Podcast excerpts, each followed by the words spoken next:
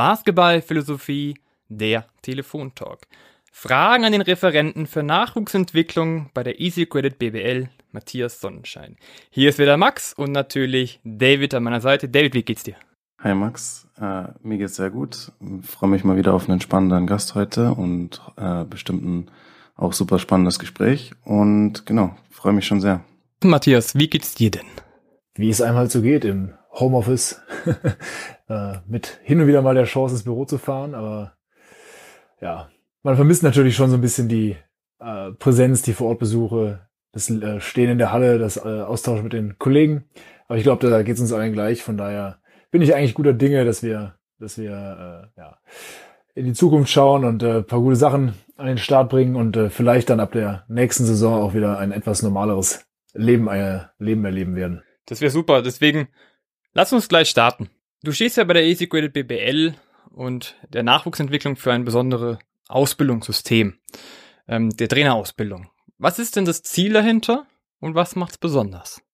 Was ist das Ziel der Trainerausbildung? Also vielleicht fängt man geschichtlich mal äh, etwas weiter vorne an. Und zwar äh, hat sich die Easy Credit BBL äh, ja mal selber die Auflage gegeben, dass es eine gewisse Anzahl an hauptamtlichen äh, Jugendtrainern geben muss in jedem Verein. So viele Trainer, wie wir damals brauchten, äh, war so das Gefühl, gibt's gar nicht in der Qualität. Und dann war die Frage, was muss man denn tun, um die entsprechend auszubilden oder um sie entsprechend ja, zu rekrutieren? Da gab es damals ein äh, spannendes Projekt in Oldenburg, was der Ralf Held damals äh, aus der Taufe gehoben hat. Und äh, ja, an dem und mit ihm zusammen ist das dann auch äh, entstanden. Einer meiner Vorgänger damals äh, initiiert. Wir sind aber mittlerweile im achten Jahrgang, also wir sind mittlerweile seit neun Jahren jetzt unterwegs und von daher könnt ihr euch auch vorstellen, dass sich da einiges getan hat. Was man auf jeden Fall sagen kann, ist, dass das übergeordnete Ziel hier ganz klar anders als beim Verband äh, nicht das Erwerben einer Lizenz ist. Und deswegen sind wir da auch gar kein Konkurrenzprodukt, sondern bei uns geht es wirklich darum, Kompetenzen zu erwerben und die halt auch weiterzuentwickeln und das möglichst maßgeschneidert. Und deswegen ist die Gruppe auch so klein, auf den einzelnen Trainer zu machen. Und wie kann man sich jetzt diese Ausbildung vorstellen, wenn man davon noch nie gehört hat? Genau, wir haben aktuell noch zwei parallel laufende Systeme, weil das Ursprungssystem ging drei Jahre und wir hatten eine Gruppe von äh, immer sechs bis maximal acht Teilnehmern, die über diese drei Jahre die Ausbildung gemacht haben. Das ist äh, auch ein langer Weg, das zu erklären. Ich versuche es mal äh, kurz zusammenzufassen. Ähm, es gab in diesem, in diesem Zeitraum von den drei Jahren gab es vier Präsenzlehrgänge, die äh, jeweils eine Woche gedauert haben mit äh, wirklich hochkarätigen Referenten, die anders äh, als bei einem normalen Trainerlehrgang auch in der Vor- und Nachbereitung auf dem Online-Campus äh, im Blended Learning-Verfahren für die, für die Trainer schon da waren und auch darüber hinaus noch Ansprechpartner waren. Das heißt, sie haben äh, Dinge begleitet, die auch danach in der Praxis im Trainingsalltag noch passiert sind. Die äh, Fragestellungen, die da noch aufgekommen sind, konnten nochmal besprochen und nachbereitet werden. Also war einfach ein sehr enger Austausch. Deswegen auch die Gruppe so klein, damit das überhaupt äh, zu bewerkstelligen war für den Referenten. Darüber hinaus gab es äh, in jedem Semester, also äh, zweimal pro Jahr, einen Vorortbesuch, wo zwei Experten, erfahrene Trainer äh, zum äh, Trainer nach Hause gekommen sind, sich da ein Training angeschaut haben, Feedback gegeben haben zu dem, zu dem Training, was sie gesehen haben. Und ergänzend dazu gab es dann eine ganze Reihe an Hospitationen. Also es gab äh, national eine Hospitation im ersten Jahr, es gap die Begleitung einer Jugend-Europameisterschaft inklusive äh, Spielbeobachtung dort.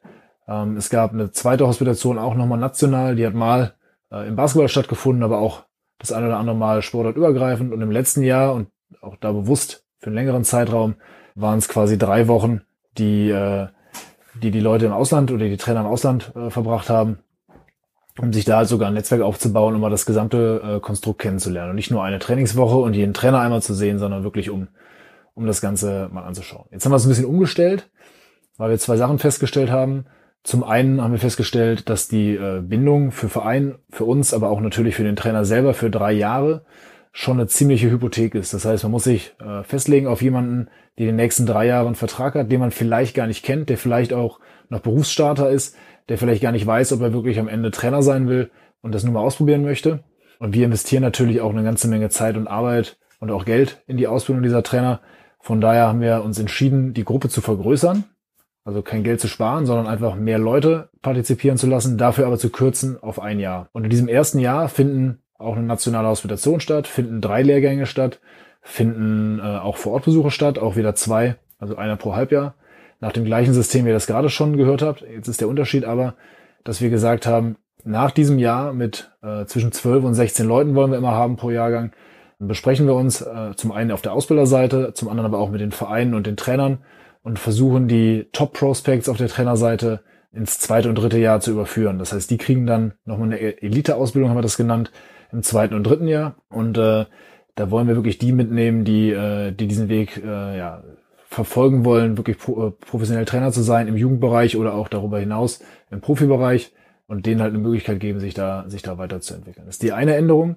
Die andere Änderung, äh, die wir vorgenommen haben, ist eher methodisch, dass wir gesagt haben, wir wollen weg von Wissensvermittlung in der Praxis, sondern wir wollen Wissensvermittlung vorher auf den Campus stellen. Das heißt, das finden alle Referate, alle Vorträge, alle äh, Literaturarbeiten, das findet alles vorher statt oder wahlweise im Nachgang an die Präsenz.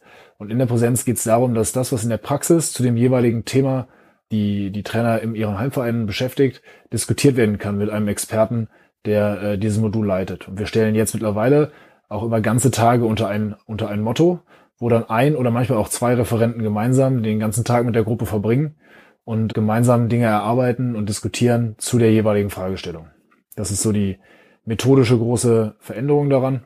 Ansonsten sind wir natürlich sehr nah an dem geblieben, was wir hatten, weil wir auch schon sehr zufrieden waren mit dem System und haben einfach versucht, noch ein paar kleine Schrauben, ein paar kleine Schrauben zu drehen und für uns einfach nochmal rauszustellen, Präsenz ist sowas Wertvolles, dass da nichts passieren darf, was man nicht auch vorher schon hätte online erledigen äh, können, sondern dass das wirklich äh, dafür genutzt wird, um in den Austausch zu treten, zu diskutieren und äh, ja, hands-on die Praxis quasi in den Seminarraum zu holen. Sehr cool. Und, und für wen ist es gedacht, das ganze Projekt? Also prinzipiell ist der Geldgeber davon der Deutsche Basketball-Ausbildungsfonds. Das ist ein Zusammenschluss der Profiligen beziehungsweise der Clubs der Profiligen, die das auch äh, finanzieren, die damit noch weitere Projekte im, im Nachwuchsbereich äh, ja, finanzieren. Die Trainerausbildung ist davon eins. Es gibt auch noch eine Mini-Trainer-Ausbildung, die gemeinsam mit dem DBB äh, abläuft, die nur einjährig ist, äh, eine Gruppe von 16 Leuten jeweils hat. Da sind noch mehr Projekte drin. Und gedacht ist es primär erstmal für die, für die Trainer der, der Clubs von der Pro B, Pro A bis zur BBL hoch ähm, und deren Jugendtrainer. Ähm, man muss sich darauf bewerben, muss ein Motivationsschreiben oder ein kurzes Video einreichen. Äh, also wir suchen die Leute schon auch gezielt aus. Der Verein muss auch entsprechende Strukturen vorweisen, weil auch der Ausbilder vor Ort eine wichtige Rolle einfach hat in der, in der Ausbildung weil er einfach auch äh, Feedbackgespräche führt, Training beobachtet, äh, für uns ein Ansprechpartner ist, aber auch für den Trainer die, die Vertrauensperson im Bereich äh, Vertragsverhandlungen, wie geht's weiter, Personalentwicklung sein soll. Also es muss schon eine sehr professionelle Umgebung geschaffen sein. Wir haben über dieses Jahr äh, äh, Wege gefunden, wie wir theoretisch auch Leute aufnehmen könnten von Vereinen, die außerhalb des Ausbildungsfonds sind, haben aber noch keinen dabei, weil das einfach auch natürlich teuer ist für diese Vereine dann überhaupt daran teilzunehmen. Und das Geld muss dann auch erstmal da sein und die Perspektive für den, für den Trainer und auch die Bindung von dem, von dem Trainer an das Programm müssen dann erstmal gegeben sein. Also primär ist es ganz klar, äh, richtet es sich an die Nachwuchstrainer der, der Profiligen. Aus dem männlichen Bereich muss an der Stelle auch klar sein. Du hast jetzt schon einiges angesprochen, auch von, von eurem Ausbildungsprogramm, wie das so aussieht. Und ich denke, da werden wir auch noch im Gespräch noch weiter darauf eingehen, auch mehr im Detail. Aber was mich auch zunächst mal interessieren würde, ist über deine eigene Person. Also wie, wie kann man sich jetzt deinen äh, Beruf vorstellen äh, in, im Rahmen dieses Ausbildungsprogramms und wie, wie ist es dann überhaupt dazu gekommen, dass du äh, den Job machst, den du, den du machst? Also ich glaube, es ist ja, was ich da mache, ist kein Ausbildungsberuf im, im originären Sinne, sondern natürlich komme ich irgendwie auch aus der Halle. Also ich habe äh, äh, vielleicht persönlich mal, ich habe äh, die Oma hat irgendwann mal gesagt, Jung, mach mal was Anständiges, habe ich eine Bankausbildung gemacht. Das habe ich irgendwie auch durchgezogen. äh, war aber dann äh, schon relativ früh klar, dass ich gerne selber Trainer sein möchte und habe das auch mit 17 schon angefangen. Habe dann auch immer meinen Weg da weiterverfolgt, viel gemacht. Erst kleiner Dorfverein, dann über den Landesverband hier in, in Nordrhein-Westfalen die Chance bekommen mitzuarbeiten. Darüber dann nach Röndorf gekommen, da relativ schnell die JBL gemacht, später auch die Pro B. Äh, war lange auch Co-Trainer da in der, in der Pro B und ja auch in der Pro A, als wir mal äh, aufgestiegen sind. Ähm, also da als Trainer relativ viel gemacht, habe auch beim äh, DBB die Chance bekommen, als Co-Trainer mitzuarbeiten. Also habe im Prinzip im, im Basketball relativ schnell relativ viele Möglichkeiten bekommen, auch äh, auf verschiedenen Level reinzuschnuppern. Also äh, da so meine Erfahrung als Trainer gesammelt, habe dann parallel äh, auch Sport studiert an der Sporthochschule in Köln und habe da ja quasi äh, neben meiner äh, von der Oma empfohlenen Bankausbildung auch noch den, den Sportweg eingeschlagen, was mir einfach äh, ja, eine Perspektive gegeben hat, äh, um Dinge auch zu reflektieren und zu erkennen, aber vor allem um zu merken, dass eigentlich das Wichtigste, um sich als Trainer vorzubilden, äh, es ist, sich mit, mit den Kollegen auszutauschen. Also offen zu sein für Neues, egal wo man ein Training schaut, immer wieder Dinge mitzunehmen, sich zu hinterfragen, auch zu reflektieren nach jedem Spiel mit Kollegen, die vielleicht in der gleichen Liga sind, vielleicht aber auch eben nicht in der gleichen Liga sind, die in der Halle waren. Also Feedback, Feedback, Feedback. Und das ist so das, was was wir halt noch äh, wirklich vermissen in der äh, in unserer in unserer Basketballkultur, dass eine Offenheit dafür herrscht, äh, auch sich einfach mal Dinge anzuhören, ohne voreingenommen äh, schon direkt äh, in so eine Verteidigungshaltung zu geraten, sondern einfach Feedback aufzunehmen, darüber zu schlafen und für sich zu entscheiden, was davon was davon äh, kann ich mitnehmen, was davon schmeiße ich auch einfach wieder weg. Das war so äh, vielleicht mein Weg.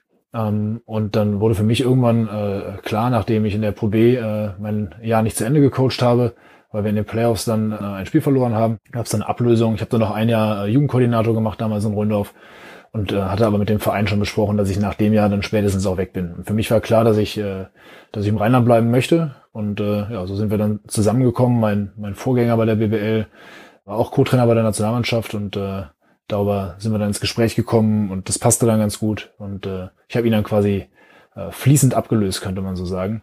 Und äh, bin jetzt seit fast drei Jahren da und habe mich da äh, auch reingearbeitet. Und das muss man auch ganz klar sagen, das ist halt eben nicht äh, mein Projekt, sondern es ist äh, vorher schon da gewesen. Äh, und jeder, der das vor mir schon geleitet hat, hat äh, Dinge verändert und Dinge weiterentwickelt. Und das war immer ein Weg nach oben.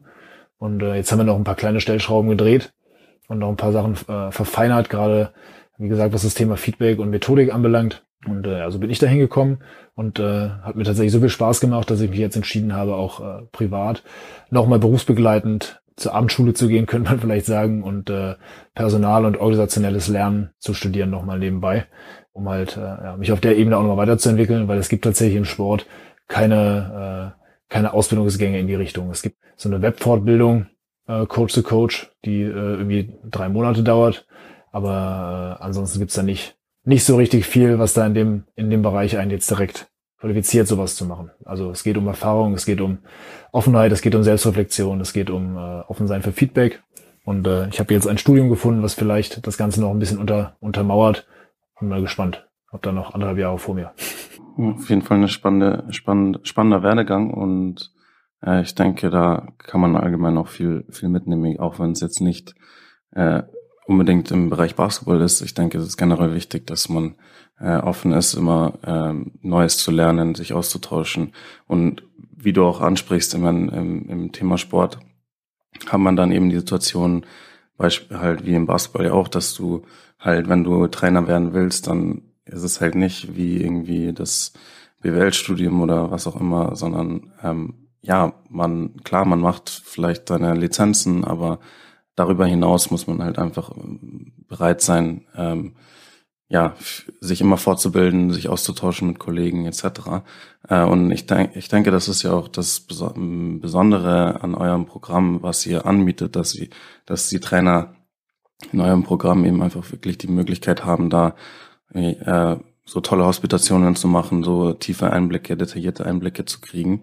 Da würde mich jetzt auch mal kurz interessieren, ähm, was deine Meinung ist, so äh, abgesehen jetzt von eurem Programm, was ja wirklich eine super Sache ist, aber es ist ja auch schon mit rausgeklungen, dass es natürlich in ein kleiner Rahmen ist. Also ähm, auch wenn es jetzt erweitert wurde, es ist halt natürlich nur für relativ wenige Trainer verfügbar und äh, macht es macht ja auch die Qualität der Ausbildung dann höher, ist ja auch alles sinnvoll äh, und der Fokus auf die Profimannschaften etc. Aber was ist denn so deine Meinung, ähm, abgesehen davon äh, von den normalen Trainerausbildungen, die wir so aktuell in Deutschland haben im Basketball, was läuft da deiner Meinung nach gut? Was läuft vielleicht nicht so gut? Ähm, wie könnte man da jetzt auf bundesweit quasi im Jugendbereich mehr, vielleicht mehr tun, dass wir äh, brei breitere, ein breiteres Angebot an, äh, an, an Trainern haben im Jugendbereich? Also ich glaube, man muss äh, vorneweg mal eine Sache äh, einfach äh, klarstellen, die ganz wichtig ist. Äh, wir machen natürlich eine Ausbildung für Berufstrainer. Also alle, die bei uns eine Ausbildung machen, sind im Idealfall schon hauptamtliche Trainer oder werden es dann mit Eintritt in die Ausbildung, weil das auch von den Zeitumfängen anders gar nicht zu machen ist. Das ist beim Verband natürlich ein bisschen anders. Da sind natürlich bei der A-Trainer-Ausbildung spätestens, aber auch bei der B-Trainer-Ausbildung schon viele hauptamtliche Kräfte dabei. Aber in der C-Trainer-Ausbildung sind es natürlich sehr, sehr wenige. Das heißt, der Zeitaufwand, den Verband von seinen äh, Trainern erwarten kann, der ist schon mal viel geringer und muss einfach auch an den Wochenenden stattfinden oder in den Ferien. Und äh, da ist natürlich die, die die Wiese erstmal überhaupt die Leute dazu zu bringen, äh, sich zu engagieren, Basketball äh, ja, zu transportieren, für Basketball zu begeistern. Das ist so die, der erste Teil. Der zweite Teil der Antwort, und das ist mir auch ganz wichtig, es gibt äh, eine ganze Menge Best Practices äh, in den Landesverbänden und sicherlich auch beim, äh, Spitzenverband, äh, wo tolle Sachen passieren. Die Bayern sind für mich da äh, ein überragendes Beispiel, die quasi äh, Elemente aus der Militrainer-Ausbildung auch äh, kopiert haben und das versucht haben, bei sich äh, regional umzusetzen und da auch ein Mentoring-Programm aufgesetzt haben. Der DBB arbeitet selber gerade an einem Mentoring-Programm. Ähm, auch die, äh, der, der Basketballverband hier in, NRW, da durfte ich jetzt äh, am vergangenen Wochenende das M5-Modul äh, konzipieren und nochmal komplett äh, auf neue Beine stellen aufgrund von Corona.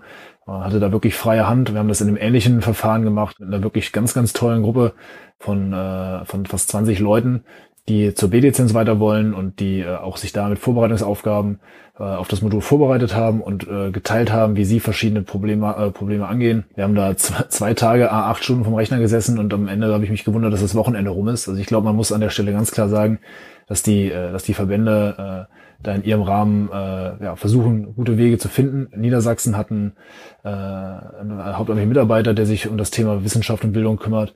Also da sind, äh, sind viele Dinge, die passieren, aber die Ausbildung richtet sich dort halt eben primär an, äh, ja, an, an, an Hobbysportler oder an, äh, an Ehrenamtliche und das ist bei uns halt anders. Deswegen haben wir einfach die Möglichkeit, auch äh, ja, mehr zu erwarten äh, an Eigenleistung von den Leuten und die Leute haben natürlich auch die Möglichkeit, viel mehr und direkt auszuprobieren in einem viel professionelleren Umfeld.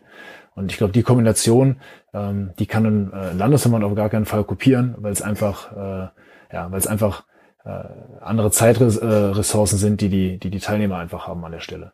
Deswegen will ich das gar nicht äh, in besser oder schlechter werten. Ich glaube, wo wir hinkommen müssen, alle, und äh, auch wir entwickeln uns da ja immer noch weiter, sind zwei Sachen. Das eine ist äh, Wissen und Vorträge und Referieren gehören, wenn man es überhaupt braucht, äh, gehört es in die in die Vorbereitung in die Nachbereitung und in die Praxis gehört für mich all das, was man nicht online machen kann. Also wir haben jetzt ein Jahr erlebt, wo wir alle Experten geworden sind in Videokonferenzen, in Videovorträgen, im Videovorträge halten, äh, aber auch im, wenn der Vortrag langweilig wird, äh, äh, parallel am Handy spielen, ohne dass es irgendjemand merkt. Und äh, das ist genau das, was ich glaube, was man verhindern muss. Ich brauche niemanden, der mir eine, zwei Stunden lang was erzählt über den Aufbau des Kniegelenks oder den Zitronensäurezyklus wenn ich das verstehen will, dann lese ich ein Buch oder ich äh, schaue mir ein Video dazu an oder äh, das wäre der Idealfall. Der Referent, der das Modul am Wochenende leitet, äh, hält vorher kurz einen Videovortrag, den er äh, teilt, den man sich auf der Couch abends angucken kann, vor ins Bett gehen und zu dem man dann die Sachen, die man nicht versteht, als Fragen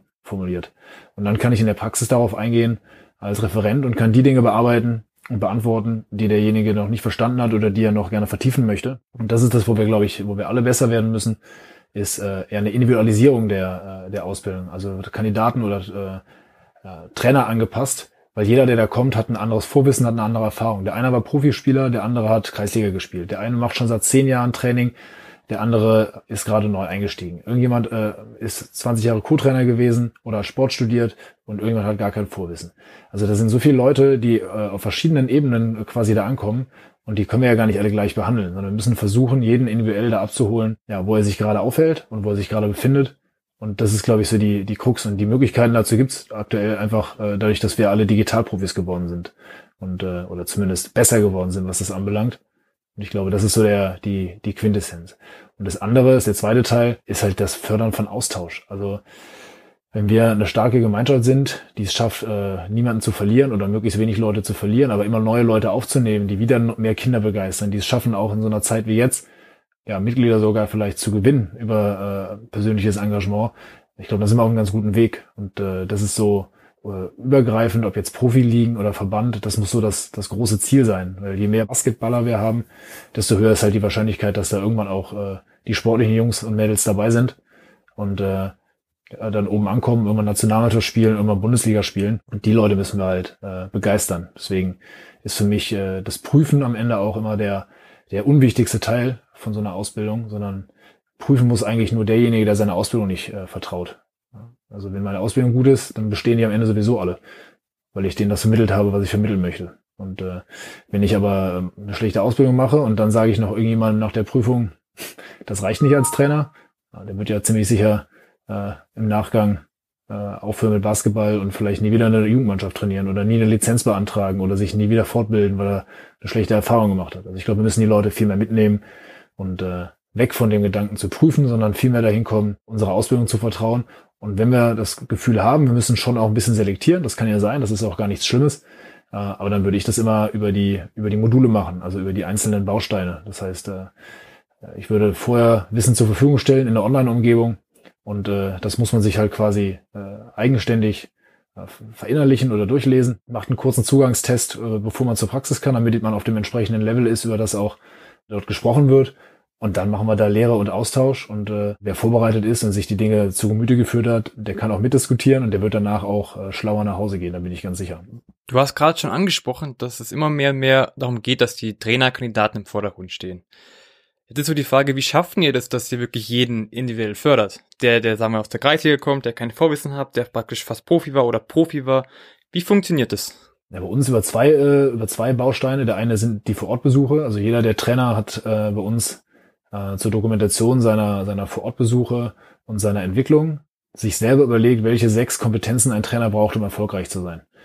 Und zwar, was für ihn die drei, äh, die sechs wichtigsten Kompetenzen sind. Und er schätzt sich selber ein, wo er gerade steht auf einer Skala von eins bis zehn und äh, als Fremdbild macht das auch sein Ausbilder vor Ort und derjenige, der ihn, der hat einen festen Betreuer oder einen festen Mentor, der ihn zweimal im Jahr besucht. Das heißt, da haben wir eine gute Möglichkeit, zum einen eine Entwicklung abzuzeichnen und das andere, was in diesem Protokoll passiert, ist eine Zielsetzung, eine fachliche Zielsetzung mit sehr kurzfristigem Zielhorizont. Also wenn ich jetzt sagen würde, ich weiß nicht, wie ich äh, gegen äh, Hard Show angreifen muss, dann kann ich mir bei YouTube Videos angucken oder ich tausche mich aus und ich bin zwei Wochen später so weit, dass ich ziemlich sicher sagen kann, wie ich gegen eine gewisse Pick-and-Roll-Verteidigung angreifen muss. Also das sind kurzfristige Ziele, davon auch gerne mal mehr als eins und persönliche Ziele, an denen ich arbeiten will. Kommunikationsfähigkeit, vielleicht aber auch sogar ganz spezielle Situationen. Ich habe äh, Probleme mit, mit, mit Eltern zu sprechen, wenn ihre Kinder mal nicht gespielt haben. Also an den Dingen zu arbeiten oder ich möchte mehr Energie vermitteln im Training, ich möchte mehr motivierender sein, ich möchte ernster sein, ich bin immer zu albern. Also all solche Geschichten, die doch ein bisschen, ein bisschen länger brauchen, das sind die persönlichen Ziele und die werden sich einfach dann auch gesetzt mit dem Mentor zusammen und mit dem Ausbilder vor Ort und auch wieder überprüft, ob die erreicht sind, welche Mittel äh, gewählt worden sind, um sie zu erreichen und äh, woran man erkennen würde, ob man die erreicht hat. Das ist der eine Baustein, wo wir das äh, mit den Leuten vor Ort hinbekommen. In der Lehre ist es natürlich etwas schwieriger, weil die Lehre ist nun mal das, was an dem Tag passiert und das kriegen wir darüber hin, dass wir äh, gesagt haben, in dem ersten Jahr, und so läuft auch eigentlich jeder Lehrgang ab, in dem ersten Jahr schaffen wir eine Basis. Eine Basis, die für uns essentiell ist als Handwerkskasten für einen Trainer. Also was muss in meinen Werkzeugkoffer rein, damit ich, damit ich überhaupt als Trainer arbeiten kann. Der eine kann das eine besser und das andere nicht ganz so gut, das ist auch nicht dramatisch, aber wir wollen eine Basis schaffen. Und diese Basis wird vor den Lehrgängen vermittelt. Und wenn alle diese gleiche Basis haben, dann gehen wir in die Lehre, in die Lehre rein, also in die, in die Seminare rein. Und Seminare sind bei uns immer Praxis. Auch im Seminarraum ist es Praxis. Ähm, das bedeutet, dass wir auf dieser Basis mit den Fragen, die die Teilnehmer stellen, versuchen, ja, die Fragen zu lösen und auch dann zu clustern. Das heißt, wir haben äh, verschiedene Themengruppen vielleicht auch, die der Referent dann bildet, weil die eine Gruppe ist interessiert, äh, beim Long-Term Excellent äh, Development vielleicht zu sagen, okay, was sind denn die Sachen, die nur 12 Spieler und nur 14 Spieler machen muss und äh, wie baue ich das auf? Und der nächste sagt, wie schaffe ich es denn eigentlich auf der Zeitschiene, dass mein MBBL-Spieler einen Anschluss von den Profis bekommt? Also kann ich das in Gruppen aufteilen und die Ergebnisse werden sich nachher vorgestellt. Aber so hat jeder das bearbeitet und das diskutiert und sich darüber mit dem Experten ausgetauscht und intensiver ausgetauscht, was ihn jetzt äh, speziell interessiert. Das heißt, ich kann ja in der Gruppe binnen differenzieren bei den Gruppenarbeiten und jeder kriegt aber am Rande zumindest die groben Sachen mit aus jeder Gruppe, die man so als Basis vielleicht haben sollte. Das ist das, was im ersten Jahr passiert. Im zweiten Jahr wird die Gruppe kleiner, das macht es immer leichter zu individualisieren und der äh, Inhalt ist gar nicht mehr festgeschrieben. Das heißt, wir haben gesagt, äh, für die Lehrgänge im zweiten und dritten Jahr ähm, besprechen wir uns im Ausbilderteam, nachdem wir die Gruppe kennengelernt haben, auch gemeinsam mit den Trainern, was braucht ihr denn eigentlich? In welchem, in welchem Bereich wollt ihr das hier noch vertiefen? Und klar kann es passieren, dass fünf Leute sagen Trainingssteuerung und einer sagt, oh nee, Trainingssteuerung, da habe ich schon genug zugehört dann haben wir natürlich ein für dieses eine Modul nicht abgeholt. Das muss man dann, glaube ich, akzeptieren. Aber wir haben uns das Ziel gesetzt, in diesem zweiten und dritten Jahr individuell auf das einzugehen, was der Großteil der Gruppe braucht. Und wir können immer Dinge, die auch nur Einzelne brauchen, nochmal über Fachgespräche einstreuen. Das heißt, wir haben jeden Abend einen Experten aus einem gewissen Bereich da, den wir einladen und mit dem so ein Kamingespräch äh, durchführen, zu Themen, die halt auch noch on top zu den Ausbildungsthemen äh, relevant sind und äh, haben wir darüber einfach die Hoffnung, dass wir die Lücken, die vielleicht für den einen oder anderen entstehen, schließen können. Wir sind uns darüber bewusst, dass es nie 100% sein kann, aber wir glauben, dass wir da, damit auf die bestmögliche Art und Weise uns annähern können an äh, eine individuelle Förderung.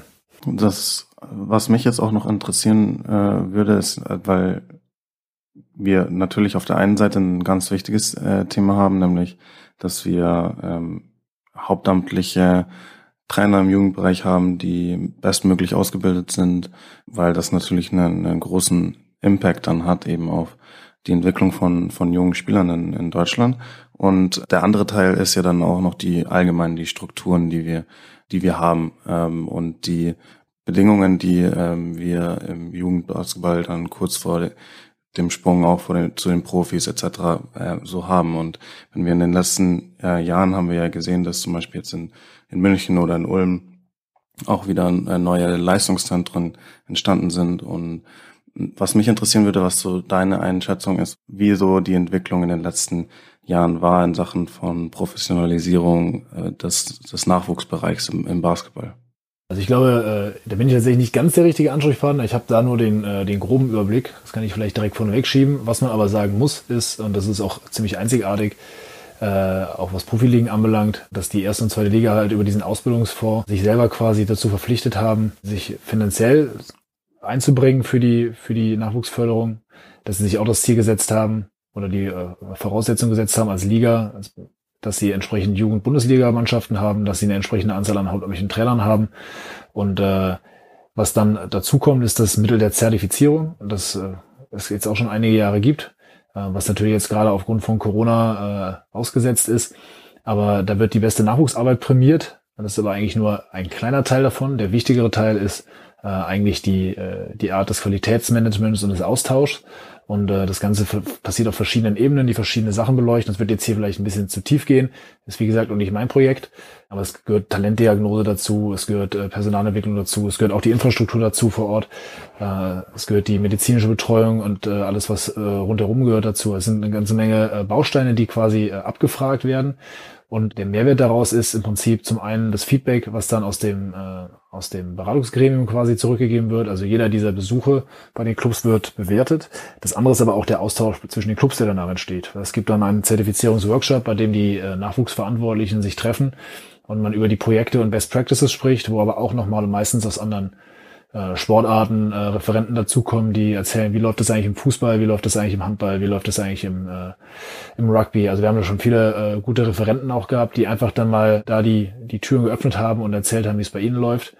Und ich glaube, dass da einfach eine Kultur entstanden ist, äh, die halt dafür sorgt, dass, äh, ja, dass man nicht mehr so sein Ding macht und gegen die anderen, sondern dass man klar Competition gegen die anderen spielt und auch gewinnen will, aber dass man schon eine Basketball-Community ist. Und äh, da sind eine ganze Menge tolle, tolle Sachen entstanden. Also Infrastruktur ist natürlich immer das, was am leichtesten wahrzunehmen ist, aber äh, auch die Anzahl der hauptamtlichen Trainer, äh, die Einführung des Mindestlohns schon vor vielen Jahren, äh, bevor, der, bevor die Deutsche Bundesrepublik den Mindestlohn eingeführt hat in der aktuellen Höhe, gab es im Basketball schon einen, äh, einen Mindestlohn entsprechend für hauptamtliche Jugendtrainer.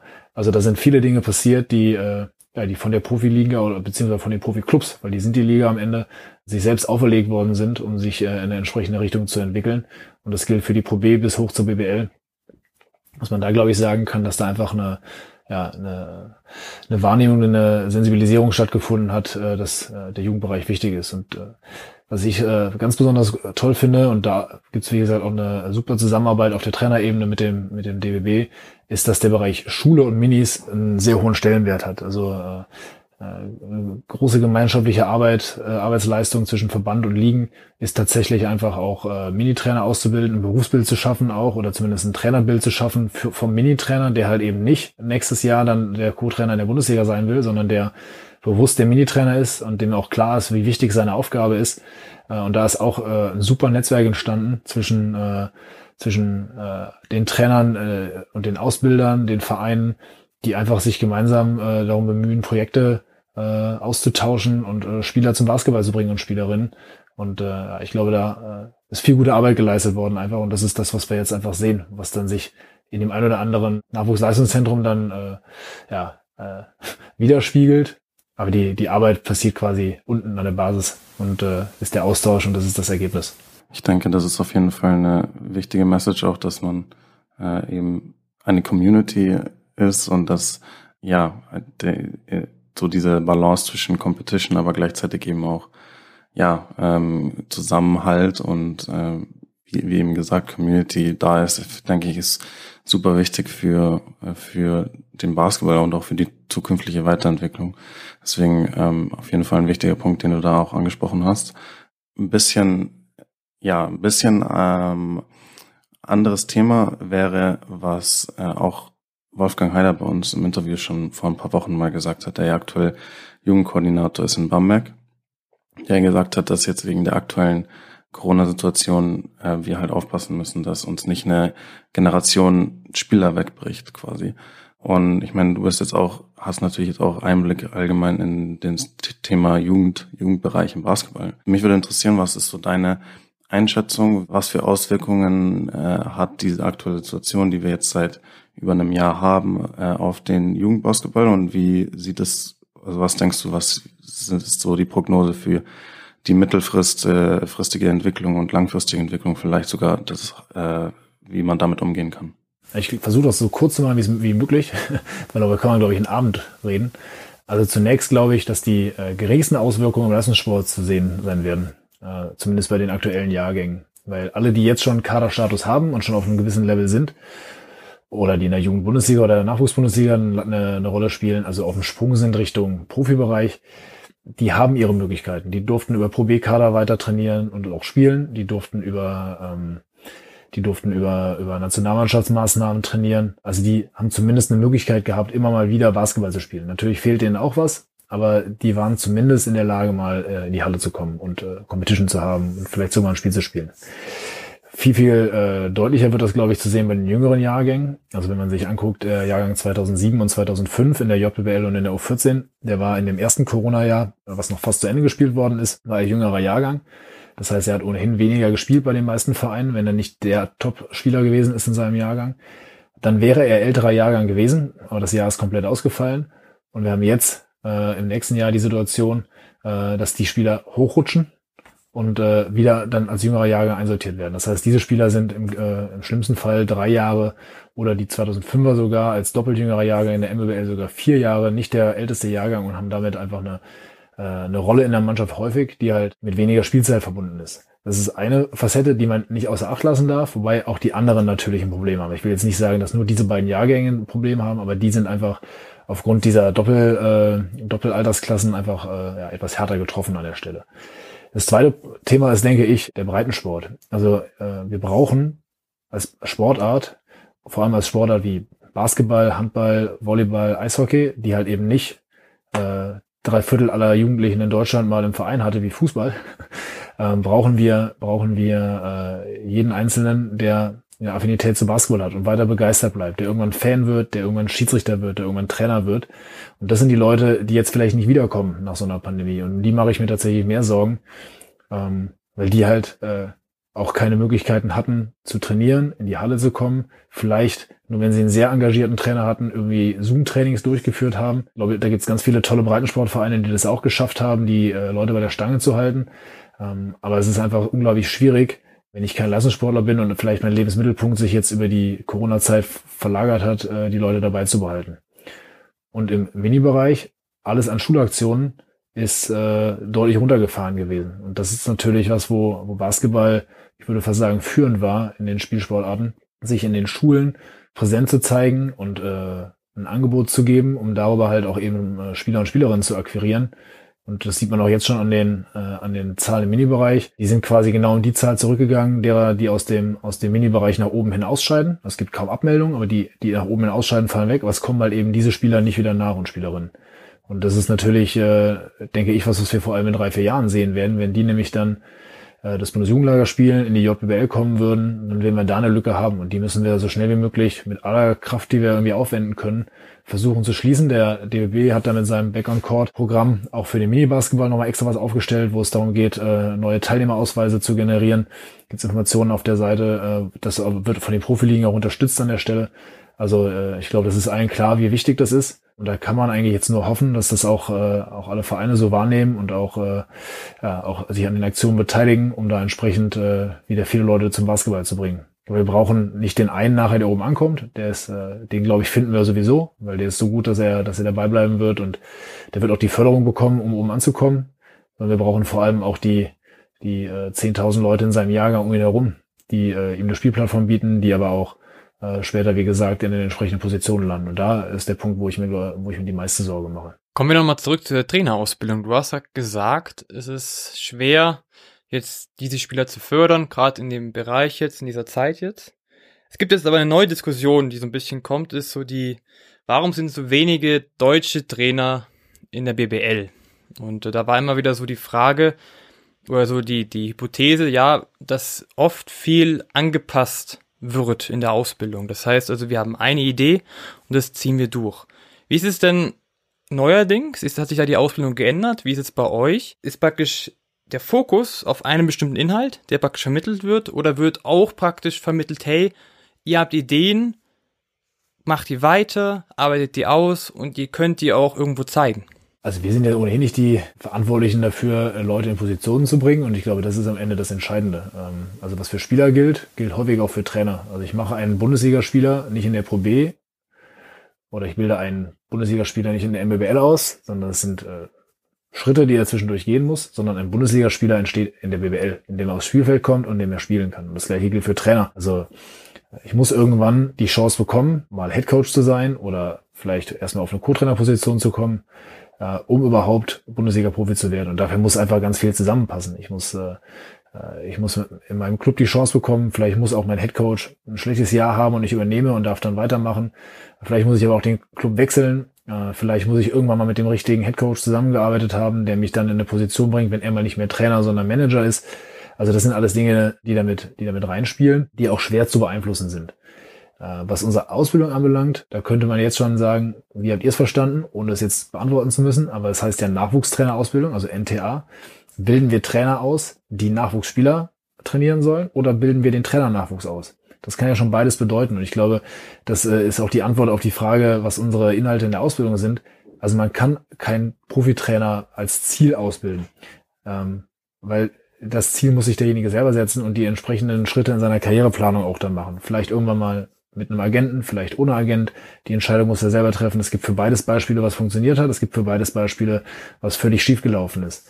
Ähm, klar ist, dass der Weg in den Profibereich viel, viel schwerer ist, ähm, dass man äh, ja, vielleicht auch äh, viel, viel mehr Glück braucht an der richtigen Stelle, äh, um einen Job zu bekommen, wohingegen im Jugendbereich, äh, je nachdem, äh, was man verdienen möchte, man ganz gute Chancen hat, aktuell auch äh, einen Job zu bekommen. So, das kann man vielleicht so einfach stehen lassen. Weil ich glaube, der Weg zum Profitrainer, der ist schon, äh, ja, der ist schwer, der ist schwer planbar und hängt von der, von der ganzen Menge, von der ganzen Menge Dinge ab, die wir als, äh, als Ausbildungsorganisation sowieso nicht beeinflussen können. Und klar wünsche ich mir, dass wir äh, ein Bewusstsein dafür bekommen, dass wir mehr äh, gute deutsche Trainer haben und die auch einsetzen. Ich freue mich über jeden, der es schafft. Äh, wir versuchen die auch bei uns in der Ausbildung immer mit einzubinden. Aber das ist, glaube ich, schwer zu steuern. Und ich freue mich über jeden, der es schafft. Aber wie gesagt, liegt äh, dann, glaube ich, am Ende nicht allein in unserer Hand. Gut. Nochmal ganz kurz Schluss zusammengefasst. Wenn jetzt jemand Lust hat auf dieses Studium, was muss er tun? Muss eigentlich nur auf unsere Seite gehen, easycredit-bbl.de und äh, sich über den Bereich Nachwuchs bis in den Trainerbereich durchklicken. Und äh, da stehen eigentlich alle relevanten Informationen drin. Bewerbung, das haben wir keine, das heißt, es läuft einfach immer weiter. Das nächste Ausbildungsjahr wird nächstes Jahr im Frühjahr starten. Das heißt, bis dahin sollte dann die Bewerbung bei uns eingegangen sein. Da ist dann zum einen ein Personalbogen auszufüllen, der auf der Homepage zu finden ist. Zum anderen ist ein Video einzuschicken oder alternativ ein Motivationsschreiben, mit dem man sich bei uns vorstellt. Alle Fragen können wir klären. Äh, also ich bin auch da mit äh, Kontaktdaten, also sowohl Telefon als auch E-Mail hinterlegt. Und wenn noch Fragen sind, kann man sich da einfach melden. Das ist der, denke ich, einfachste Weg dahin. Ich würde aber jedem empfehlen, einfach mal mit den Leuten, die aktuell in der Ausbildung sind oder diese schon gemacht haben, zu sprechen, um halt äh, ein Gefühl dafür zu bekommen, wie, wie wichtig dieses Trainernetzwerk ist und wie verschworen auch diese Gemeinschaft ist, wie äh, tief die Bande sind, wie viel Austausch da auch immer noch stattfindet und äh, ja, wie viel die Leute da mitbekommen haben und mitgenommen haben. Und wir haben eine ganze eine ganze Reihe auch an, äh, an Leuten, die vielleicht mit der Mission äh, Nachwuchstrainer äh, da reingegangen sind und am Ende im Profibereich gelandet sind und genauso aber auch die andere Seite, äh, ja, die vielleicht äh, die vielleicht mal große Träume hatte, in den Profibereich zu kommen, aber gemerkt hat, dass auch der Bereich im Jugendbereich oder die Arbeit im Jugendbereich total erfüllend sein kann und auch seine Vorteile hat. Und äh, das finde ich ist auch, äh, das ist auch was, was man einfach nochmal herausstellen muss. Es ist nicht mehr nur Jugendtrainer, sondern Jugendtrainer ist was ganz Tolles und Jugendtrainer äh, ist mittlerweile auch eine Möglichkeit, sein Geld zu verdienen und Jugendtrainer äh, hat eine gewisse Anerkennung und äh, auch eine ganze Menge an Vorteilen. Ich glaube, es ist am Ende eine persönliche Entscheidung, äh, will ich Grundschullehrer sein und mit Kindern arbeiten, will ich äh, Lehrer sein oder will ich Berufsschullehrer sein oder will ich vielleicht ins oberste Management aufsteigen. So gibt's ja die Leute in der freien Wirtschaft oder im, äh, in der Schule auch und äh, genauso ist es im Basketball. Man kann am Ende entweder äh, das Ziel haben, oben auf dem Top-Level zu sein, mit allen Plus und Minus, die es da so gibt.